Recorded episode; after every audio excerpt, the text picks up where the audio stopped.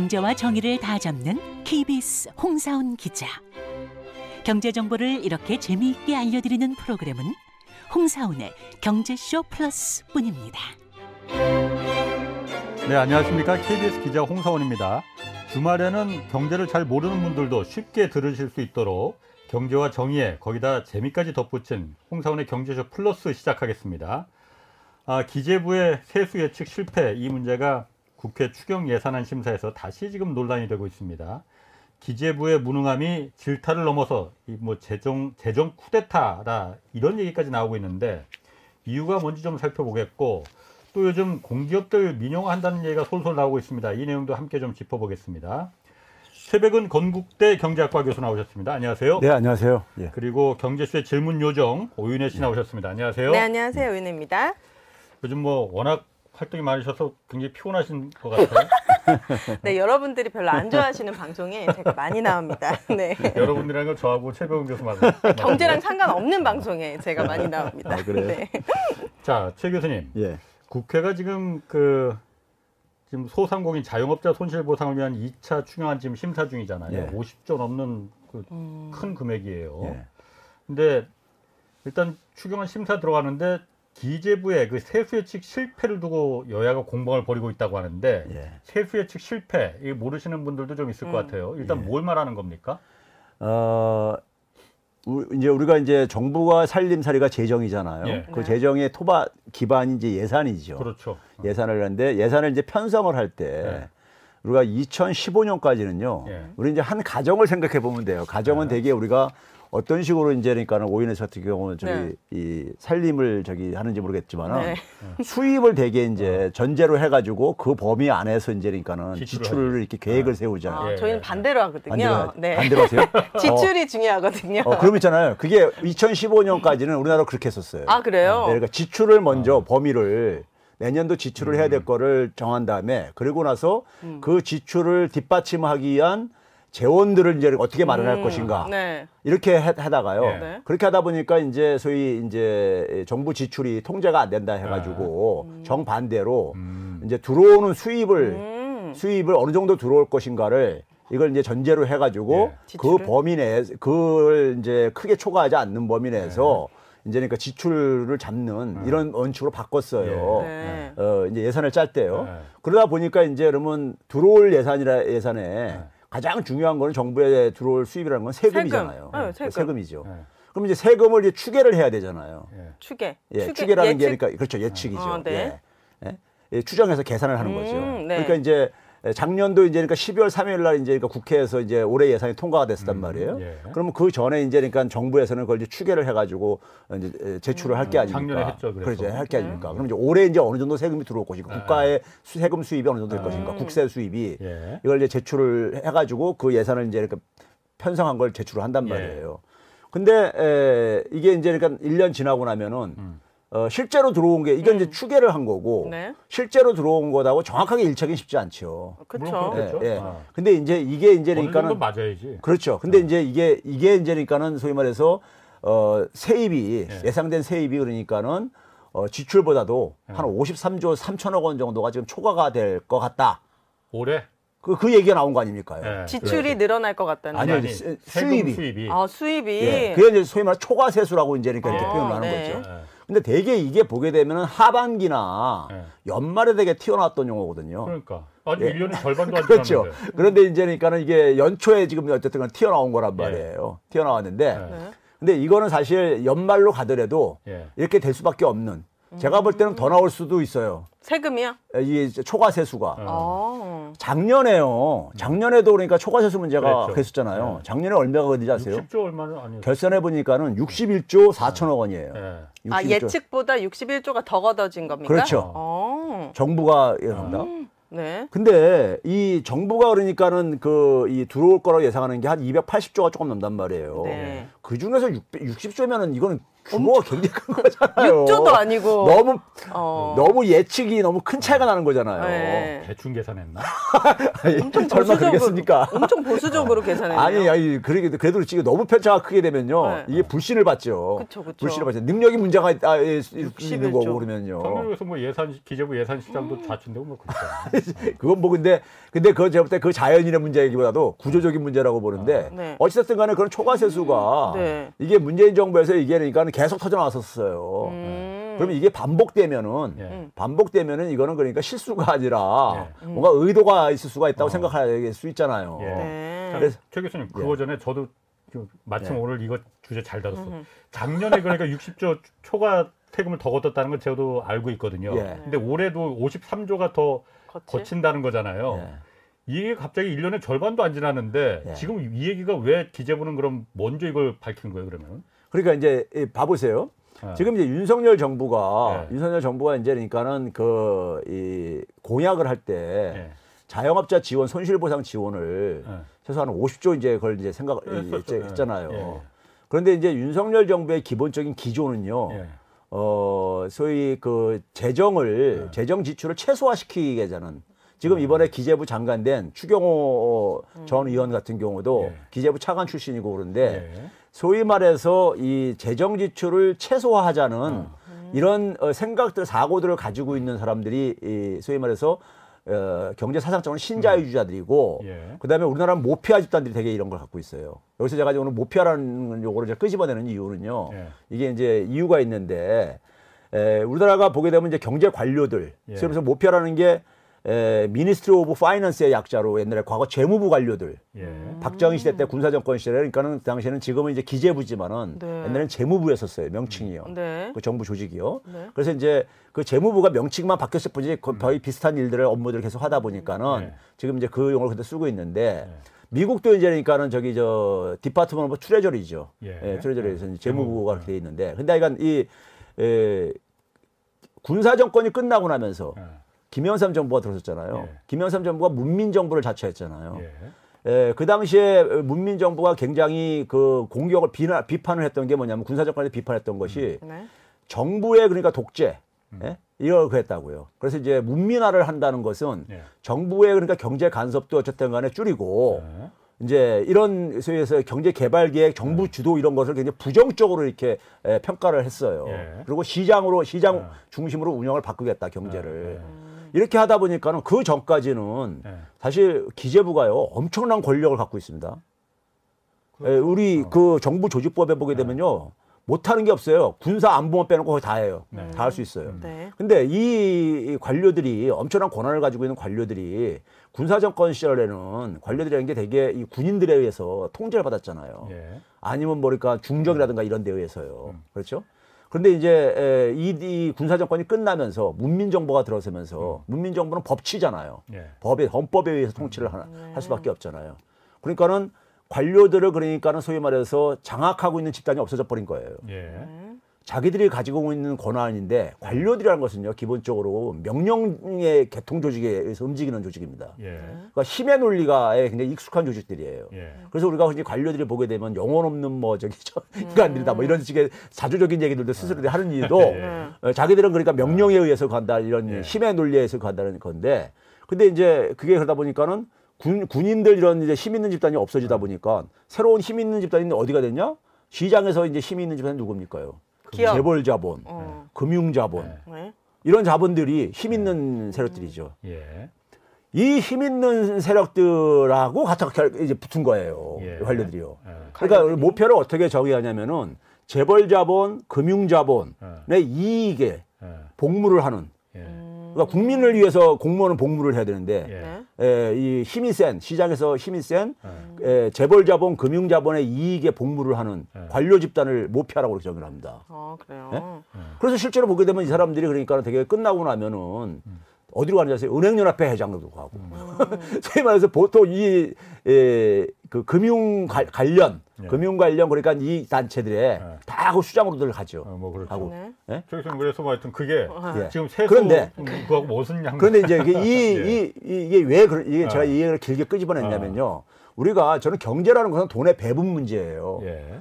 보통 서민들이 그냥 일을 해가지고 먹고 살기 힘들잖아요. 네. 근데 이제 그 부분 속에서 힘들 때 자기가 의존할 수 있는 게 돈을 의존할 수 있는 게 네. 금융 영역하고 예. 그다음에 재정 영역이 있어요. 예. 재정 영역이 그렇지. 있습니다. 예, 예. 그러니까 금융은 뭐냐면은 하나의 돈의 힘에 의해서 작동되는 세계입니다. 예. 예? 그렇죠?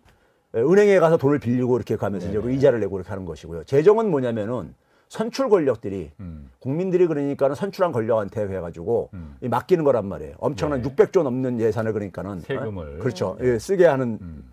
건데 민주주의 원칙이 작동을 하죠. 선거는요. 음. 네. 그렇죠. 1인 예. 1표가 예. 나나 이정을 똑같이 한 표와 음. 어, 작동하여서 선출 권력이 그래서 어, 일반 일반 서민들의 에, 지지를 받아서 된 정권들은요. 예. 아무래도 그러니까는 자기 지지층인 음. 서민들의 이익을 위해서 재정을 아무래도 쓸수 있. 쓸, 쓸 가능성이 있죠. 예. 네. 서민들이 그러니까 만일 그런 재정 지원을 받게 되면은 그만큼 금융에 의, 에, 의존하는 걸 줄일 수가 있잖아요. 네. 음. 그게 없으면은 다 그러니까 금융으로 가서 은행으로 갈 은행으로 가고 대부업체로 가고 이렇게 돼야 되는 네. 거죠. 거지.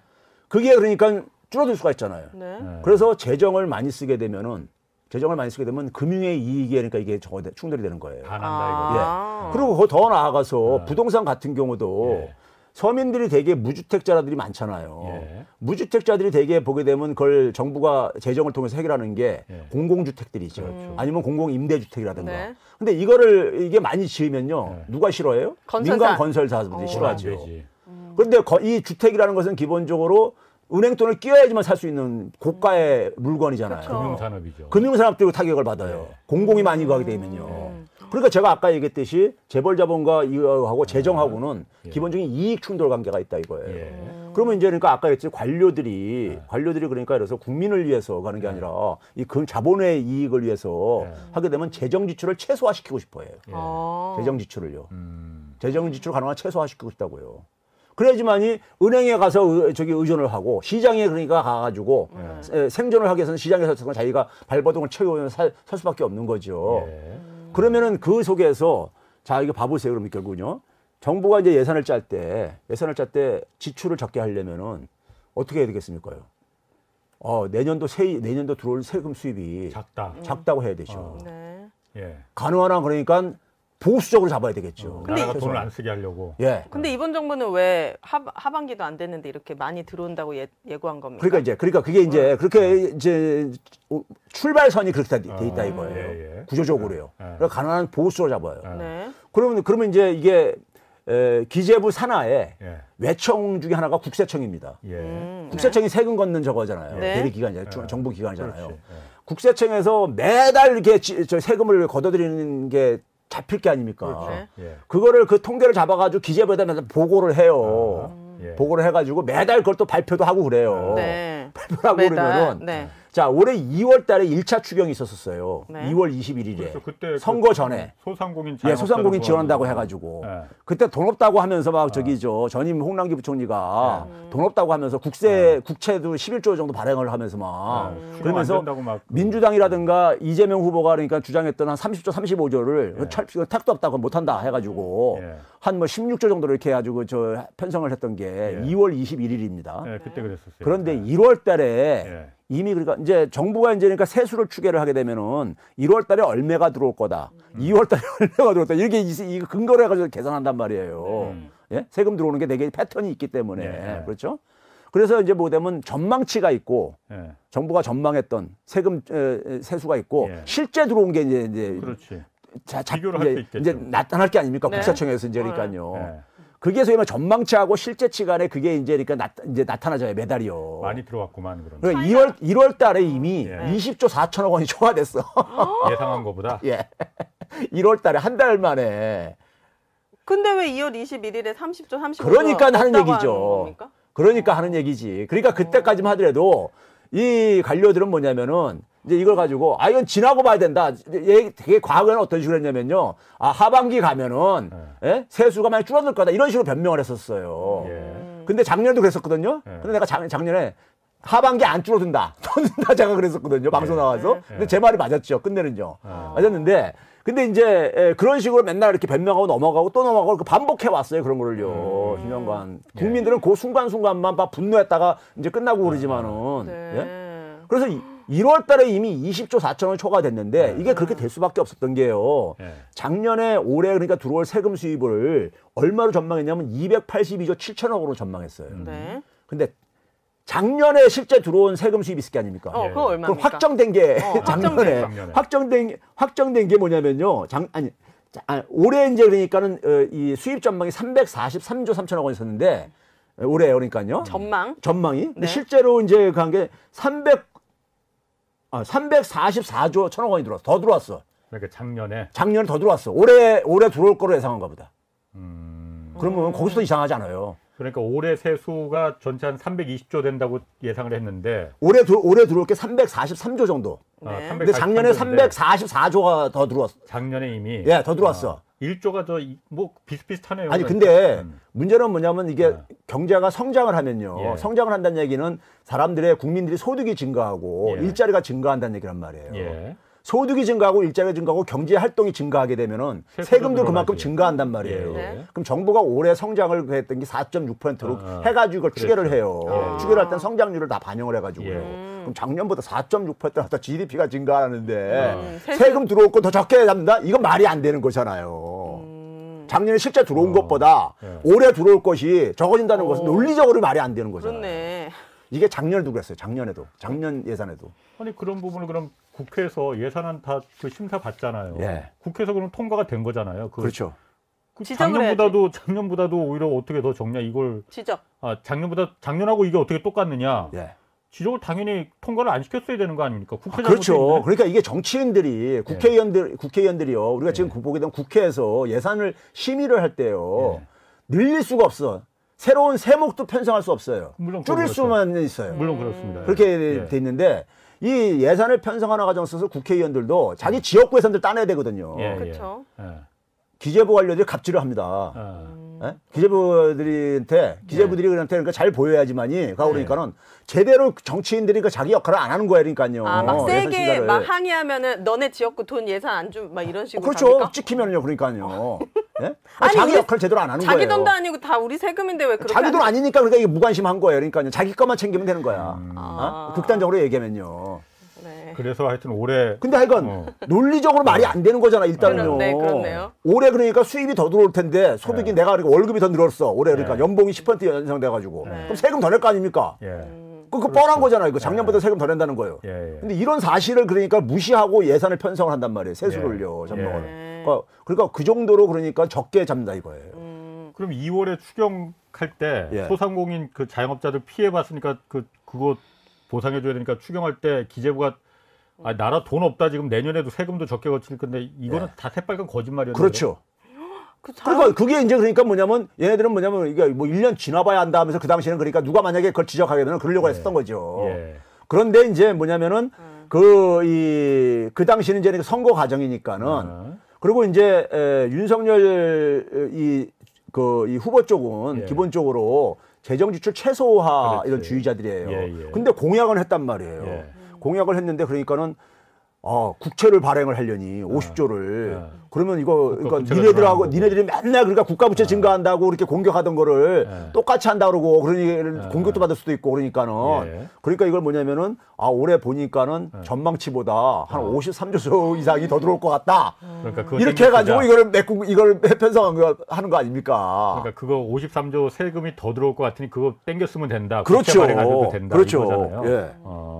그걸로 하겠다는 거 아닙니까? 그러니까 그러니까 어. 국채 안 발행해도 예. 이게 이제 올해 연말까지 가게 되면 더 들어오니까 미리 그러니까 여- 연말에 가서 쓸 거를 음. 땡겨 쓰고 그러니까 나중에 세금 수입이 더 들어오게 되면은 네. 그때 거는 그걸로 지출할 거 메꾸면 되는 거 아니냐 이런- 이런 거죠. 그러니까 지금요. 예? 그럼 이게 사실 나라인데 예. 이게 동네 뭐 구멍가게도 아니고 그러니까요. 나라가 뭐 5조, 6조도 아니고 50조, 60조가 이렇게 예. 차이가 나는 게 이게 가, 가능한 일이에요? 아니죠. 있어서는? 방법이 있습니까? 정- 이게 이게요. 그래서 보게 되면요. 소위 말해서 그러니까는 그 이 민주 정부가 들어서면은 이꼭그 보면 언론들 예. 뭐 조선일보 비롯해서 소위 조중동이라고 얘기하는 보수 언론들에서 예. 이 정부 제, 돈 쓰는 거에 대해서 굉장히 공격을 많이 합니다. 예. 지난 4, 4, 5년 동안 그랬듯이 그러니까요. 기억에 남듯이 국가 채무 증가한다, 뭐 재정 적자 예. 걱정하면 하여간 나라 걱정도 엄청나게 그거예요. 빚이라는 건 나쁜 거다라는 이미지가 확 박혀 있으니까. 그런데요, 과거 그러니까 이명박 박근혜 정부 때 한번 기사들 봐보세요. 예. 그런 기사 없어요. 예. 그때는요, 더 쓰라고 막 그랬었어요. 이거 가지고 되겠느냐? 예. 그랬었어요. 예. 그럼 예를 들면 재정을 그러니까는 그 재정이라는 것은 매년 증가할 수밖에 없어요. 경제가 성장하는 음. 한에 있어서는요. 예. 재정 규모는요. 살림도 개인 가정집도 네. 매년 사- 쓰리- 쓰임새가 증가할 수밖에 없는 거잖아요. 그럼요. 줄어드는 건 불가능하잖아요. 불가능합니다. 그렇죠. 마찬가지예요. 국가도요. 네. 그러면 그런 상황 속에서 그러니까 매년 근데 쏟아내는 보도가 뭐예요? 역대 최고. 예. 이건 역대 최고일 수밖에 없지 매년 예산하는 규모는요. 근데 매년 예- 이런 식으로 자극적으로 기사 를 쏟아낸단 말이에요. 예. 근데 이제 민주정부에서는 굉장히 그걸 이제 공격을 한단 말이에요. 예. 그럼 이건 왜냐면 재정을 누가 쓰느냐에 따라서 재정의 용처가 달라져요. 예. 우리가 재정 국 정부가 예산을 편성할 때 예산이 다 그러니까 삼- 우리 5,200만 국민들한테 골고루 균등하게 그러니까 예산이 사용되는 거 같죠? 아니거든요. 대개 부서도 보게 되면 힘 있는 부서의 예산은 안 깎입니다. 증액도 잘 되고요. 예. 힘 없는 부서 깎게 되면 힘 없는 부서들 깎고 그럽니다. 네. 예? 그러니까는 그러면 힘 없는 부서 깎게 되게 되면 그러니까 아무래도 취약계층한테 지원하는 게 아무래도 그러니까 건들 수밖에 없는 것이고 음. 뭐 네. 국방부라든가 무슨 뭐 그러니까 소위 국 아, 국가 안 저기 저 뭡니까요 저기 이 안기부 같은 데 이런 데 같은 데는 예 네. 이런 데는 그러니까 예산 안 깎아요 어. 예 안 깎는다고요 어. 그리고 이제 뭐 공무원들 월급도 안 깎고 자기들 쓰는 거 이런 것들은요 예. 그러니까 이것도 예산이라는 것이 그러니까 예산이라는 것이 이게 공평하게 이게 배분되는 게 아니라고요. 음. 그러면 이제 예산을 그할때 그러니까 이래서 편, 편성을 할 때 기업들한테 예. 기업들한테 직간접적으로 지원되는 것도 굉장히 많단 말이에요 예산 중에서요. 예. 아. 예? 기업들한테도요. 아. 그게 그 돈들이 그러니까는 어, 기업들한테 가게 되면은 기업들은 결국 뭐냐면 보수 언론들의 광고라든가 이런 거 밀접하게 관련돼 연결돼 있잖아요. 예. 그러니까 그러다 보니까 그쪽은 공격 안 하는 거예요. 보수 정부가 갈 때는. 예, 쓰임새가 그 돈이 자기들 이익에 굉장히 부합하고 그러니까는. 예. 근데 취약계층 도와주는 것은 이건 별로 그러니까 자기들 자기들 자기들하고 관계가 없으니까는 아. 이건 굉장히 그러니까 아주 그냥 이거를 취약계층 지원해 주지 말라고 못 하겠고 예. 그러니까 어떻게 하냐면 국가 채무 걱정, 예. 국가 나라 살림 걱정 이러면서 이제 공격을 하죠. 아니 그럼 제가 궁금한 게 예. 작년에 60조가 그 그렇게 더 걷, 세금을 더 걷었다는 거잖아요. 예. 그리고 올해도 53조가 지금 더 거칠 것이 예상 전망이긴 예. 하지만은 예. 그러면 작년에 60조 더 거친 거는 다시 돌려줘야 되는 거 아닌가 그러면은? 원래가 있잖아요. 수입 지출보다 예. 수입이 더 많아지면요. 예. 민간이 써야 될 돈을 예. 정부가 거- 뺏어온 거잖아요. 예, 예. 그러면 그만큼 경제에는 부정적으로 영향을 미칩니다. 음. 그렇죠? 그러니까 그 돈, 그 돈이 그러니까 정부, 정부는 그러니까 사실 가장 바람직한 것은 예. 균형이 가장 바람직한 거죠. 그렇지, 예. 예? 그리고 만약에 경제가 어려울 때는 예. 빚을 내서라도 적자를 해서라도 예. 더 써야 되는 것이고 경제를 네, 살리기 네. 위해서요. 예. 그래야 되는 건데 이건 지금 흑자를 만드는 거잖아요. 네. 초과세수라는 네. 것은요. 그럼 그만큼 민간이 그러니까 그만큼 수입을 그만큼 못 쓴다는 얘기 아닙니까? 예, 예. 그렇죠? 세금을 더 많이 냈으니까요. 그렇죠? 그렇죠. 그럼 그만큼 경제 소비 지출이 줄어들게 되면은 네. 기업도 그러니까 지출을 줄일 수밖에 없고 가, 가게도 줄일 수밖에 없잖아요. 맞습니다. 예. 그럼 경제 활동이 그러니까 이것이 부정적 작용을 하죠. 이 60조는 어디 국고에 저축되는 겁니까? 아니 근데 그거 쓰는 것도 그러니까는 네. 쓰는 걸 이제 어떻게 쓰냐 하는 것도 기재부가 이제는 뭐 결정을 하죠 나중에 이제 그러니까 끝나고 나면은 그 돈을 가지고 이제 그러니까 국채를 뭐 상환한다든가 일부는 어. 그다음에 뭐 이제 그걸 가지고 일부는 이제 그러니까 다음 저걸로 2월을 뭐 하면서 세계 인용업을 해 가지고 한다든가 하는데 기재부 입장 속에서 아까도 얘기했듯이 되게 이걸 국채 상환하는 데만 쓰고 싶어요 그래요. 예. 예? 국가 채무 줄이기 줄이라고 예. 하니까. 예. 네. 그런데 이제 문제는 뭐냐면 그렇게 해가지고 이게 경제 활동에 부정적인 영향을 음. 미쳐 미치게 되면은 세금 수입에도 부정적으로 영향을 미치는 거예요. 당연히 긍정적으로는요. 그렇죠. 네. 그렇죠? 그런 점에서는 이게 바람직한 게 아니죠. 절대로 네, 그러니까요. 예. 바람직한 것이 아니고 그런데 이제 문제는 뭐냐면 작년에 그렇게 해가지고 그렇게 떠들던 것이 국가채무 비율이었잖아요. 예. 그러면 이제 작년에 그러니까 초과세수가 안 생긴다는 걸 근거로 해가지고 예. 추결해서 발표를 했단 말이에요. 그게 이제 작년에 이제 47%였었어요. 국가 채무 작년 말 네. 기준 비율이. 47%. GDP 대비. 예. 근데 이제 올해 얼마가 된다 그랬냐면은 예. 그게 이제 50%가 된다. 예. 그래가지고 막. 조선일보 이런 데서 드디어 50%가 넘었다 막 이렇게 하면서 막 난리 저기 쳤었습니다. 네. 예. 올해 그러니까 문, 저 문재인 정부에서. 예. 근데 53조 3천억 원이 더, 더 걷어들인다는 것을 예. 포함시켜서 계산을 하면요. 네. 그러면 재정 적자도 줄어들 것이고, 그렇죠? 음. 수입이 더 많이 들어오는 거니까요. 수입을 한 53조 3천억 원 빼고선 계산한 거잖아요. 음. 그 수입을 그러니까 채무를 갚는 데 쓰지 않는다면은 그 재정 적자 비율은 뭐 그대로인 거 아닙니까?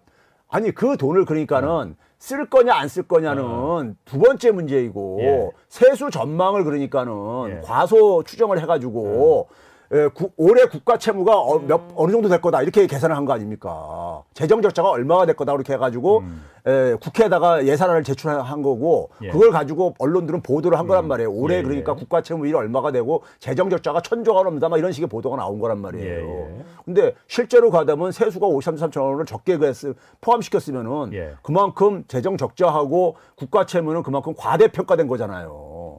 음, 그래서 제가 이제 그걸 포함을 해서 다시 계산해 보니까는 얼마입니까?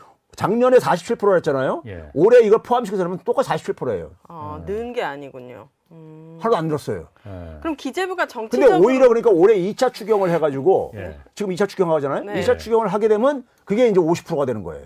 아, 근데 이걸 조, 조선일보에서는 뭐냐면은 어떻게 보도하냐면은 아, 문재인 정부에서 50% 됐던 거를 이걸 정확하게 되면 50%가 49.5%거든요. 올해 2차 추경해가지고요. 예. 아, 50% 밑으로 떨어뜨렸다. 아, 이런 식으로 보도를 하더라고요. 조선일보에서는요. 아니 그50% 밑으로 떨어뜨렸다는 거는 예. 아, 53조 이제 최, 초과 세수가 들어온 것 중에서 예. 9조 원 정도를 채권 발행해 국채 발행했던 거를 예. 이제 갚았기 때문에 그렇죠. 50% 아래로 떨어졌다는 그렇죠. 거잖아요. 예. 그러니까 그거하고는 좀 그 상관관계가 좀 차이가 있는 것 같은데. 아니, 그러니까 원래는 예. 그러니까는 예. 53조 3천억 원을 그러니까는 이 포함 안 시켜서 계산을 한 거잖아요. 그렇죠. 그걸 아, 포함해서 그렇죠. 하게 되면 똑같이 47%라 이거예요. 아, 올해 그- 연말 되더라도. 예, 예. 예? 아. 근데 그게 빼고 계산했다 보니까 50%로 이제 그러니까 계산돼서 발표가 됐단 말이에요. 예, 예. 그게 이제 문재인 정부하고는 사실 올 1년하고 관계가 없는 거죠. 솔직히 말해서요. 근데. 음. 근데 예산을 그렇게 편성을 그렇게 했기 때문에 숫자를 그렇게 만들었기 때문에 예. 50% 책임을 문재인 정부에다 뒤집어 씌웠는데 근데 53조 3천을 포함해 보니까 47조 7, 47%라 이거 똑같죠. 작년하고 똑같이. 예? 그리고 재정 적자도 하나도 안 나요. 적자하고 규모가 거의 비슷해요. 54조가 그렇게 돼요. 그러니까요. 마이너스 54조가 통합재정 수지가요. 그러면은 최 교수님 어쨌든 기재부에서 작년 이제 추경 얘기가 나올 때마다 항상 했던 말이 이제 나라 국간이 지금 여유가 없다. 네. 그렇죠. 그렇죠. 어, 나라 국간을 지키는 거는 국가가 해야 될 일이고 기재부가 해야 될 일이다라는 거 그거 사실 틀린 말 아닙니다. 예. 근데 지금 보면은 그 나라 국, 국간이 어 그렇게 여유가 없는 게 아닌 거예요. 그러면은 네. 여유가 좀 있는 겁니까? 어, 그렇죠. 우리가 제가 한번 과거에도 한번 얘기한 적이 있는데 국가 예. 채무가 예. 두 가지 먼저 두 가지 종류는 아닙니다. 적자성 채무라는 게 있고 예. 금융성 채무라는 게 있어요. 그렇죠. 예. 근데 이 적자성 채무가 국민 즉 정부가 부담을 갖고 있는 상환해야 되는 것이고 예. 금융성 채무는 정부가 상환할 재원을 가지고 있는 거예요. 음. 그러니까 쉽게 얘기해서 뭐냐면 외국에 나가가지고 달러 자금을 조달을 했어요. 예. 그래서 달러 10억 달러 국채를 발행을 했어. 10억 달러 들어왔을 게 아닙니까? 예. 예. 그러면 이 10억 달러를 곱하기 환율해가지고 음. 이게 국가 채무에 잡혀요. 예. 음. 갚아야 될 돈이니까. 예. 그러면 10억 달러라는 돈이 들어왔잖아. 들어와 있는 거지. 그러니까 예. 이 돈으로 갚으면 되는 거예요, 예. 나중에. 예. 예? 장부상에만 그러니까 부채로 돼 있는 거죠. 그렇죠. 그런 게 한 40% 가까이 돼요. 예. 어. 그러니까 천조라고 한다면은 예. 한 600조만이 그러는 거예요. 음. 예? 600조만이. 네. 그리고 이제 뭐냐면 정부 채무라는 제가 과거에도 얘기했듯이 뭐냐면은 이게 민간 채무하고 특성이 다른 게 예. 만기가 돌아오게 되면요. 이거를 연장을 시킬 수가 있어요. 새 국채를 발행을 해가지고. 예, 예. 그러니까 결국은 뭐냐면 이자만이 그러니까 부담인 거예요. 예, 이자. 그래서 대개 뭐냐면 재정학 쪽에서 우리가 얘기하는 게 뭐냐면은 이 경제 성장률보다 이자율이 높지 않으면은 지속 예. 가능하다. 국가 채무는 음. 몇 프로가 되더라도. 계속 국채를 새로 발행해서 갚 먼저 했던 빚 새로 국채 발행해서 갚으면 되는 거니까. 그렇죠. 이자만 그냥 우리가 왜 그러냐면요. 음. 중앙은행이 한국은행이라는 것은 예. 중앙은행은 어느 나라나 민간은행의 은행이기도 하지만은 정부의 은행이거든요. 그렇지. 예. 그러니까 정부한테 저- 자금을 어떤 형식으로든 간에 저, 기 빌려줄 수 있게 돼 있어요. 예, 예. 그러니까 원금은 계속 돌려막기가 가능하다 이거예요. 예, 예. 쉽게 얘기해서요. 그러다 보니까 일본을 비롯해서 유럽의 많은 OECD 주요 국가들이 GDP 대비 100%가 넘어도 견디는 이유가 음. 이자율이 굉장히 떨어졌기 때문에 지금 제로금리 막 이렇게 선진국은 다 이렇게 돼 있잖아요. 예, 예. 그러니까는 과거보다 오히려 이자 지출액이 줄어들었어요. 이 국가 채무율이 낮았을 때보다. 그래서 예. 견디는 거예요, 이게요. 예. 근데 우리는 뭐냐면 그냥 그러네. 국가 채무 절대액만을 가지고 어. 그것도 우리가 GDP 대비인 거잖아요. 소득이 높은 사람이 그러니까는 부채를 견딜 능력은 더 있는 거잖아요. 예. 이 연봉이 1억 원인 사람한테 3천만 원 부채하고 예. 연봉이 그러니까 5천만 원인 사람한테 3천만 원 부채하고는 틀린 거잖아요.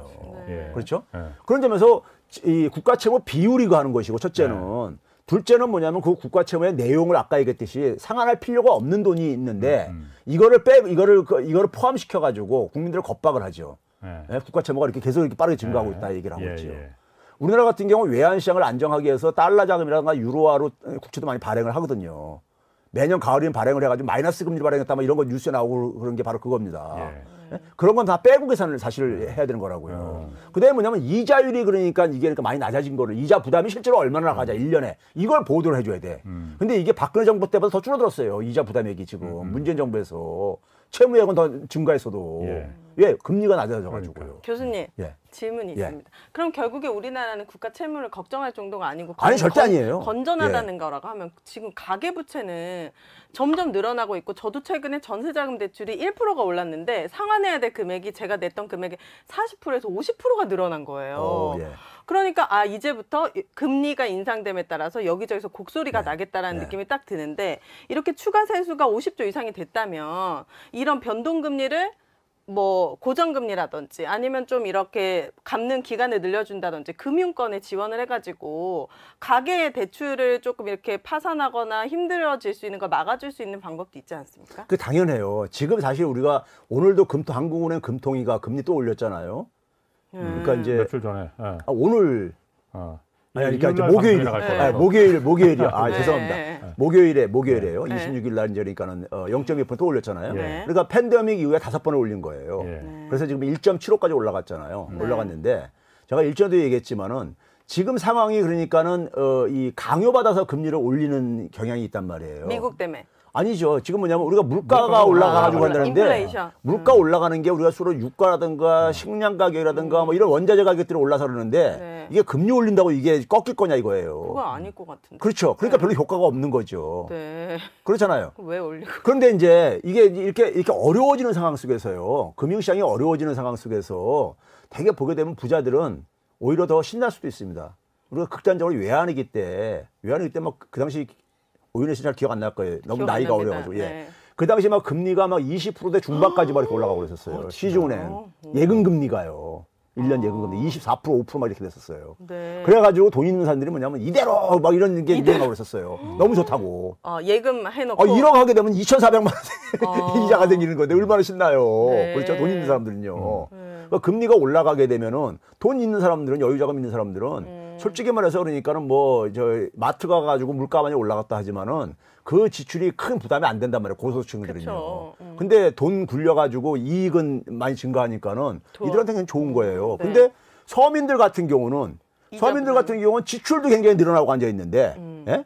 환율도 올라가가지고 수입 물가도 올라가고 해서 다 다 올라가 죽겠는데 지금, 네. 예? 지출을 듣는데 거기다가 이제 그러니까 빌린 돈에 대해서 이제 이자 상한도 네. 압박이 오니까 이중삼중으로 지금 이제 어려운 거죠. 그쵸. 그래서 금리 인상이라는 것은 이 금리 인상은 모든 사람들한테 다 똑같이 적용하는 것 같지 에, 하는 것 같지만은 네. 실질적으로 보게 되면은 실질적으로 보게 되면 그러니까 부유층한테 그러니까 더 그러니까 유리해요. 음, 그 빈곤층한테 더 그러니까 굉장히 가혹하다고요. 그렇겠죠. 그러면 이 통화 정책이라는 게 굉장히 기계적으로 금통위원들이 기계적으로 이것을 그러니까 운용을 하는데 사실 그러니까 지금 한국은행이 보게 되면 자영업자라든가 중소기업이라든가 이런 데에 대해서 그 정책성 자금들을 박근혜 때 오히려 보수 정부에서 그런 걸 해왔었어요. 이명박 정부 때나 박근혜 정부 때 네. 그걸 지원을 한다고요. 음. 낮은 금리로요. 네. 기준금리보다 더 낮은 금리로요. 음. 그러니까 사실 이럴 때는 그러니까는 에, 경제적인 취약계층들에 대해서는 굉장히 취약계층들은 그러니까는 차별적인 금리를 지원을 좀 해줘야 되는 거예요. 한국은행이요. 음,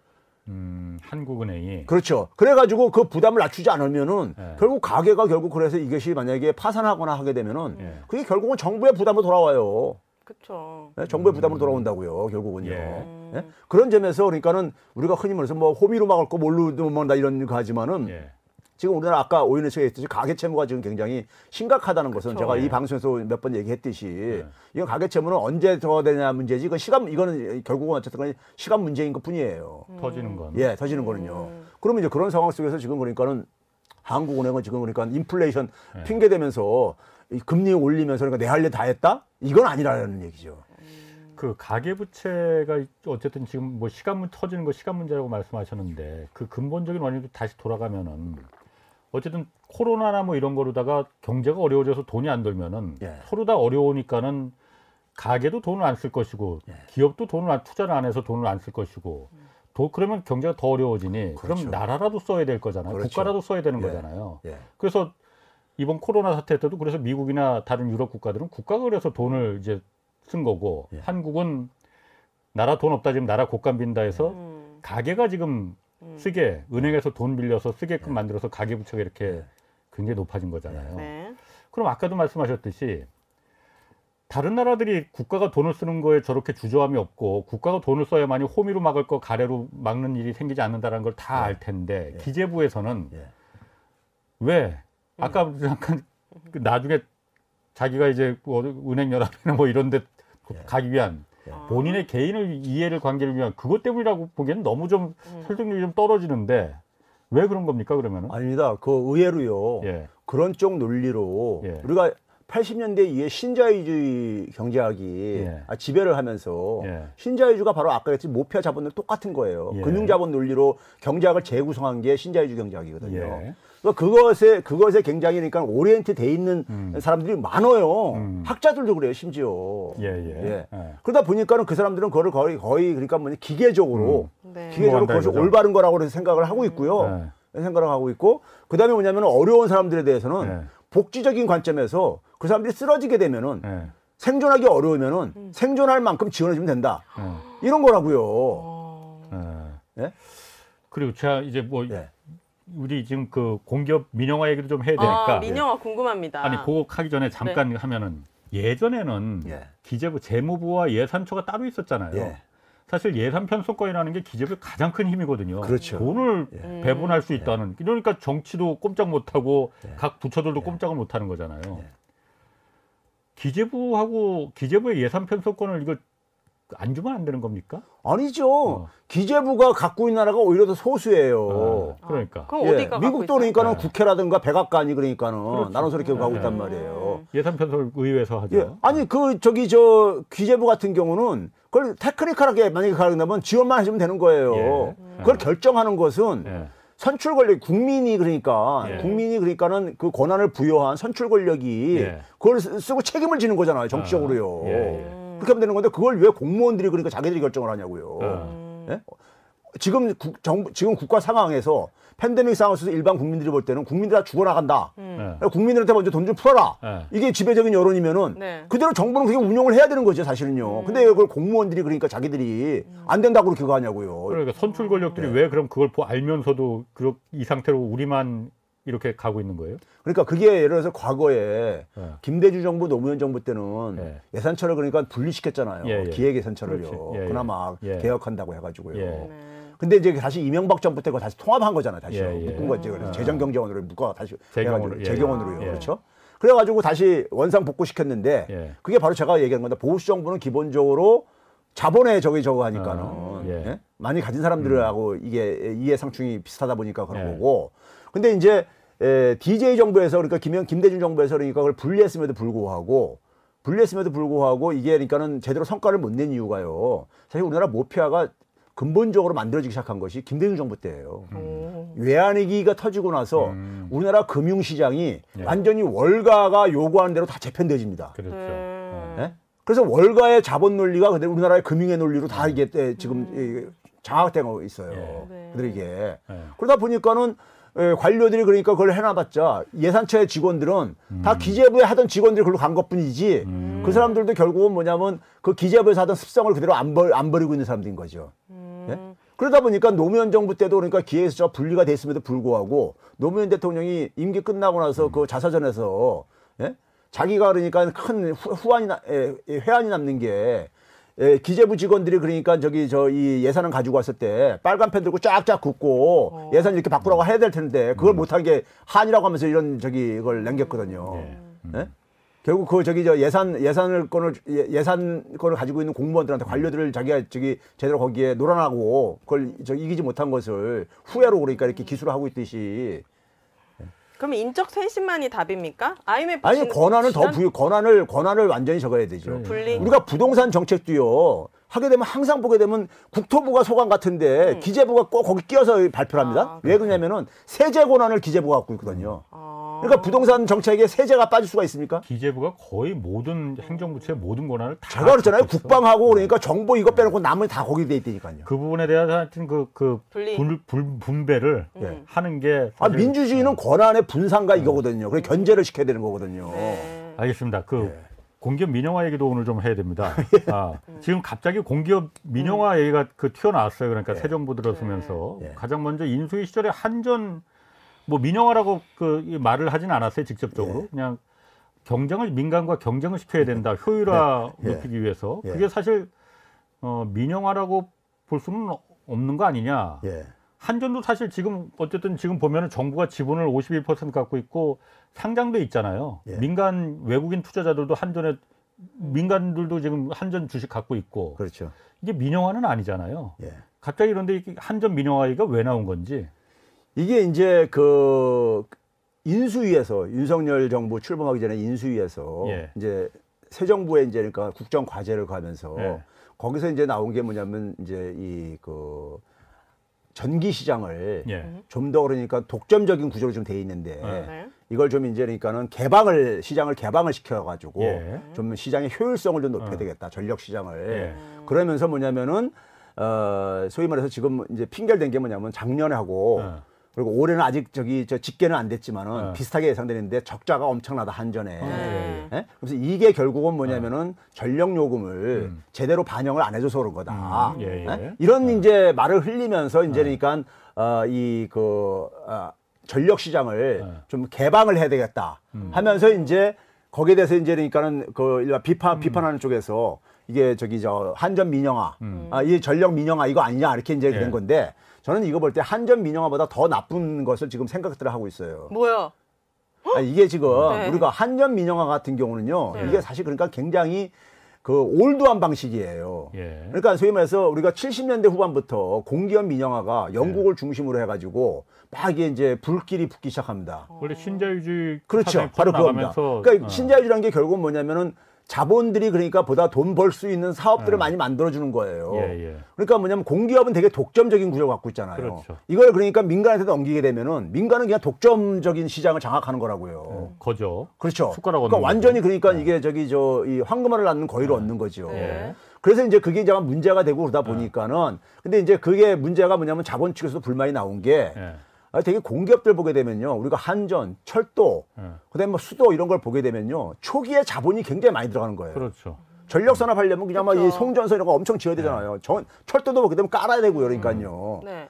근데 이건 굉장히 유지하는데도 비용이 많이 들어가잖아요. 예. 유지 관리 비용도요. 예. 그러니까 이 비용 들어가는 건 싫은 거야. 예. 예?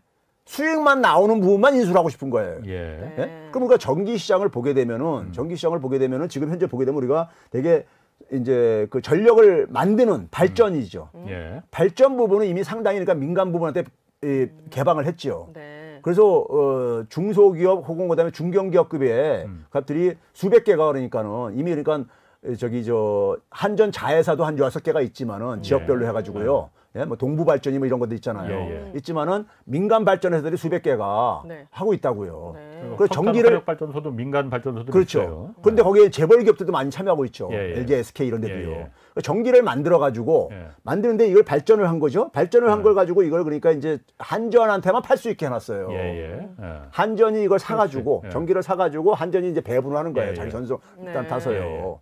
근데 지금 이번에 인수위에서 하는 건 뭐냐면 예. 한전 민영화가 아니라 예. 한전의 주식을 그러니까 팔겠다는 게 아니라 예.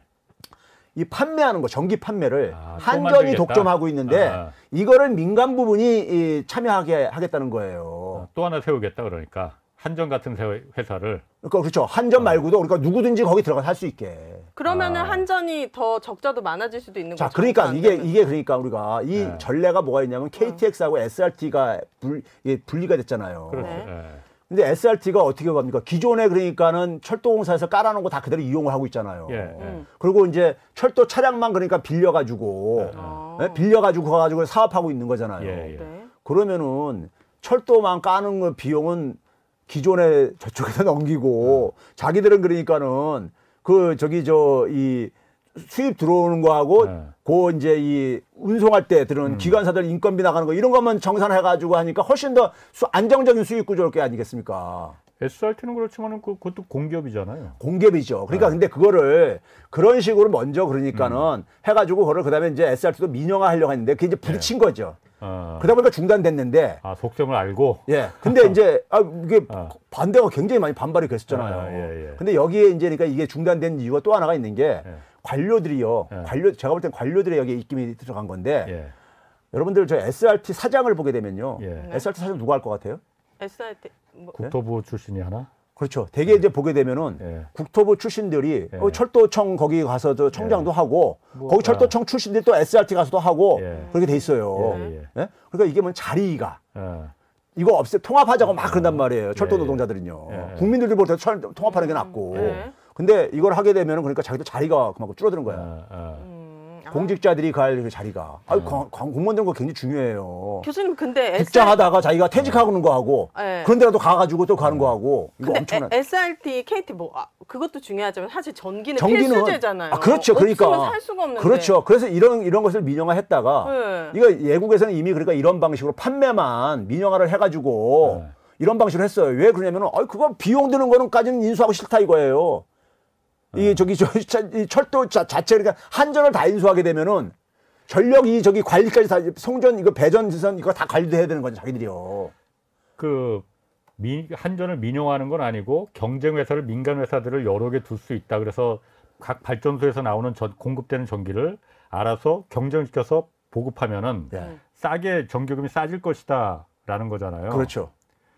당연히 살 수밖에 없는 게 초기에는요. 예. 살 수밖에 없는 게 왜 그러냐면은 내가 고를 수 있으니까. 한전 한전이 파는 거는 예. 한전은 뭐냐면은 원가를 뭐냐면 이 송전선 이런 것들 있잖아요. 예. 이 관리 비용도 반영시켜야 될 게 아닙니까? 예. 당연히요 예. 비용에다가. 예. 근데 얘들은 반영시킬 필요가 없잖아요. 예. 예? 음. 전기만 사가지고 파는 거니까는 어. 그 비용이 어, 그 비용을 하- 저 한전에 떠, 떠넘기는 거잖아요. 예, 예. 당연히 그러니까 유리하죠. 예. 그러면 그거 가지고 뭐라고 하냐면은 아 이렇게 하니까 훨씬 더 민간 기업들이 훨씬 더 효율성이 높다. 예. 아, 수익성이 높다. 예. 자 봐라 민영한 게 훨씬 더 그러니까 효과가 있지 않냐 이런 식으로 이제 그걸 얘기를 한다고. 예. 어. 근데 문제는 그래서 제가 아까 한전을 가는 것보다 그런 게 한전을 하려면 이 사람들 인수 안 합니다. 예. 별로 이게 저기 저 재미가 없어서 어. 통째로 인수하려면요. 근데. 만약에 그런 사기업들이 막 근데- 가격을 올리면 어떡합니까? 그러니까요. 그게 이제 그러니까 우리가 미국이나 이런 먼저 했던 데에서 예. 그런 사고들이 뻑뻑해지게 그러니까 대규모 정전 사고 이런 것들이 예. 예를 들어서 그러니까 작년 같은 경우 보면 텍사스에서 그 이상 한파가 이제 그러니까 오면서 텍사스가 되게 따뜻한 남부 지역인데 한파가 이제 예상하지 못한 한파가 오면서 하다 보니까는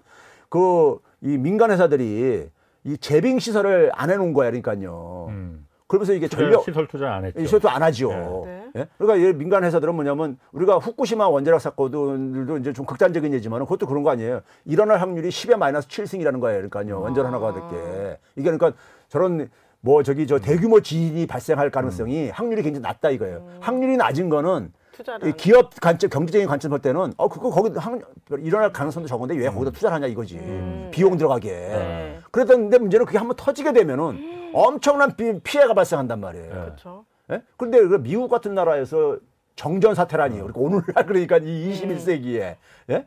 대규모 정전 사태가 나고. 그 민간 때문에 그렇게 된 겁니까? 어 그렇죠. 그러니까 그 제대로 제대로 그걸 투자를 안 하고. 텍사스주 같은 경우는 전기 공급망이 완전히 민영화돼 있어요. 예. 민간이 고를 수 있습니다. 예. 그러니까. 아니 캘리포니아도 그래요. 음. 캘리포니아 캘리포니아 같은 경우도 민영화를 오래전에 했거든요. 자 그런데 예. 지금 전기는 이제 한전은 그렇다 치고 지금 그 갑자기 또 김대기 대통령 비서실장이 예. 인천공항. 아, 인천공하고 코레일 한국철도공사 예. 여기 지분도 한 40, 많게는 40% 정도 왜냐하면 국가가 돈 쓸 일이 많으니까요. 가덕도 신공항도 지어야 되고 그러니까 돈이 없으니 예. 그한 40% 정도 그 팔면은 예. 민간에 팔면은 큰 재원이 들어오니까 그거 갖다 쓰면 된다. 그런데 이게 어쨌든 국가가 51% 지분 갖고 운영권을 갖고 있으면은 예. 되는 거 아니냐 한전처럼 예. 이게 무슨 민영화냐? 예. 그큰 돈 들어오는데 그거 좀 정부가 100% 지분을 다 갖고 있을 필요 있느냐? 예. 그 부분은 좀 어떻습니까? 자, 지금 우리가 어. 과거에 인천공항 민영화 나올 때요. 예. 민영화 나올 때 뭐냐면은 반대하는 쪽에서 간게 예. 세계 치- 최고의 공항이고 네. 지금 수- 수익도 수익 구조도 괜찮고 그런데 이걸 왜 지금 민영화 하려고 하냐 이제 그런 얘기 했단 말이에요.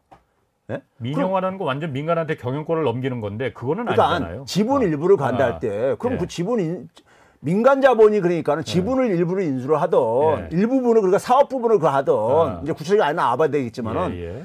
수익이 안 남는 건안 들어갑니다. 그렇죠. 민간은요. 아, 네. 절대 안 들어. 안정적인 수, 아니, 안정적인 수익 안 나는데 투자하겠어요. 안 하죠. 그러니까 안정적인 수익 구조가 예. 보여야지만이 들어간다고요. 예. 그렇죠? 그리고 그걸 요구를 하죠. 그렇죠. 예. 그러니까 첫째는 뭐냐면은 인천공항은 그러니까 수익이 많이 남는 남는 거라고. 예. 그 이건 당연히 그러니까 이건 민간 자본이 들어가고 싶죠. 예. 근데 거기다가 뭐냐면 자본이란 것은 욕망이 뭐냐면 더 수익을 내고 싶거든. 예. 더 수익을 내고 싶으면은 되게 자기가 그러니까 되게 이런 것들이 들어갈 때 보게 되면 사모펀드 이런 것들 많이 들어갑니다. 예. 민간 자금들이 들어갈 때 예. 보면요. 예? 지분 일부분만 가는 거는요. 예. 예? 기업이 통째로 인수하는 게 아니기 때문에. 예. 걔네들은 펀드라는 것은 되게 뭐냐면 일정 기간 내에 그러니까 수익을 챙기려고 해요. 물론 그렇죠. 그럼 예. 일정 단기간 내에 채- 수익을 챙기는 방식이라는 것은 되게 어떤 방식입니까? 요금 인상이라든가 아니면 구조조정이라든가 이런 방식이라고요. 예, 네.